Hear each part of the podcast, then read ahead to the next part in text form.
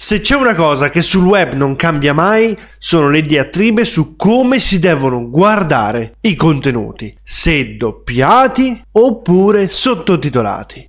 E c'è fondamentalmente tra i nerd una diatriba totale per l'una o per l'altra fazione, con argomenti al seguito. E in realtà questa cosa ci dice così tanto su come viviamo internet, che forse vale la pena spenderci qualche parola. Attualità, informatica, mondo del web. Questo e tanto altro su Occhio al mondo. L'occhio attento a quello che ci succede intorno. Se c'è una cosa che ho imparato stando qui su internet è che tutto quello che dico qualcuno arriverà a dirmi che sto sbagliando. Di solito nei gruppi si crea una polarizzazione tale che ci sono delle diatribe fortissime e si arrivano anche quasi agli insulti. Tu non sei capace di goderti un film, eh il doppiaggio lo rovina, eh ma io non riesco a leggere i sottotitoli, eh ma allora bla bla bla bla bla. Tutto bello, tutto fantastico ma questo ci dice come noi non siamo abituati a concepire le diversità. Una lotta intestina tra i nerd di questo tipo è la cosa meno costruttiva che esista, perché sia il sottotitolo che il doppiaggio hanno degli vantaggi e degli svantaggi. Pensiamo a me, io sono un ipovedente, certificato dalla legge invalido civile più del 50%.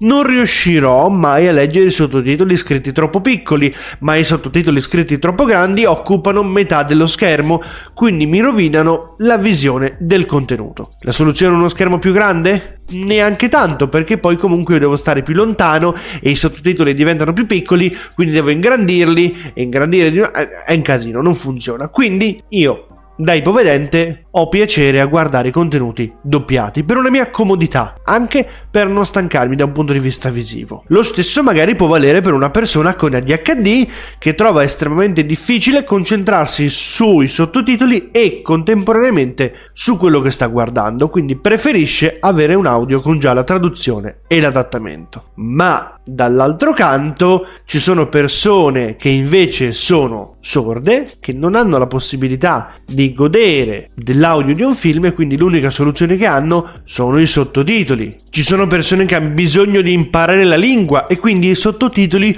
fungono anche da feedback in più per quello che capiscono. E questa, a parte l'ultimo caso, sono situazioni su cui il nerd che sta guardando il contenuto, la persona, non ha controllo. Ed è fantastico poter scegliere, decidere se avere il sottotitolo o se avere l'audio in cuffia direttamente in italiano. Ma è una scelta che può essere esercitata grazie alle piattaforme di streaming. Non siamo negli anni 10 dove c'erano le cose illegali che allora andavi avanti a cercare solo quella cosa, ma avevi l'audio in tedesco e sottotitolato in italiano, anche se il film originale era un anime. Ora siamo messi meglio, ora abbiamo più possibilità di scelta, eppure questo nei gruppi nerd ha contribuito ad avere ancora più rabbia perché hai scelto i sottotitoli, perché invece guardi i doppiaggi, e poi ci sono i fan di sottotitoli che ti dicono che il doppiaggio rovina tutto, e poi c'è il fan del doppiaggio che ti dice che in italiano abbiamo il miglior doppiaggio di sempre,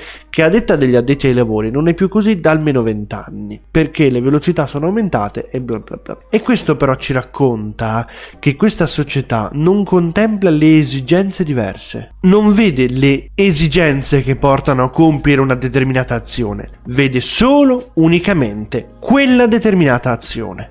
E questo inevitabilmente si ripercuote su tutta la nostra vita. Tutto quello che facciamo è dettato dalle nostre esigenze. Una volta volta stavo scrivendo al computer e avevo lo schermo molto vicino alla faccia proprio perché vedo poco e la tastiera quindi sotto eh, il mio petto e stavo scrivendo rannicchiato perché non era il mio computer comodo come questo ma era il computer di mia zia.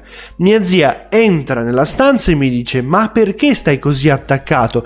Che ti fai male alla schiena? Non ci ha pensato, non l'ha fatto apposta ma io se non sto attaccato non vedo niente. Tranquilli, se tutto risolto a taralucci e vino e siamo tutti tutti a posto. Ma questo ci dice come anche non facendolo apposta, noi siamo concentrati su quello che sono le nostre cose, la nostra vita, la nostra roba e va bene così, è giusto, è assolutamente giusto. Eh, non sto dicendo che devi smetterla di lottare contro quelli che odiano il doppiaggio, contro quelli che odiano i sottotitoli, ma bisogna anche considerare che ci sono delle persone che compiono delle scelte perché hanno delle esigenze che noi facciamo fatica a comprendere.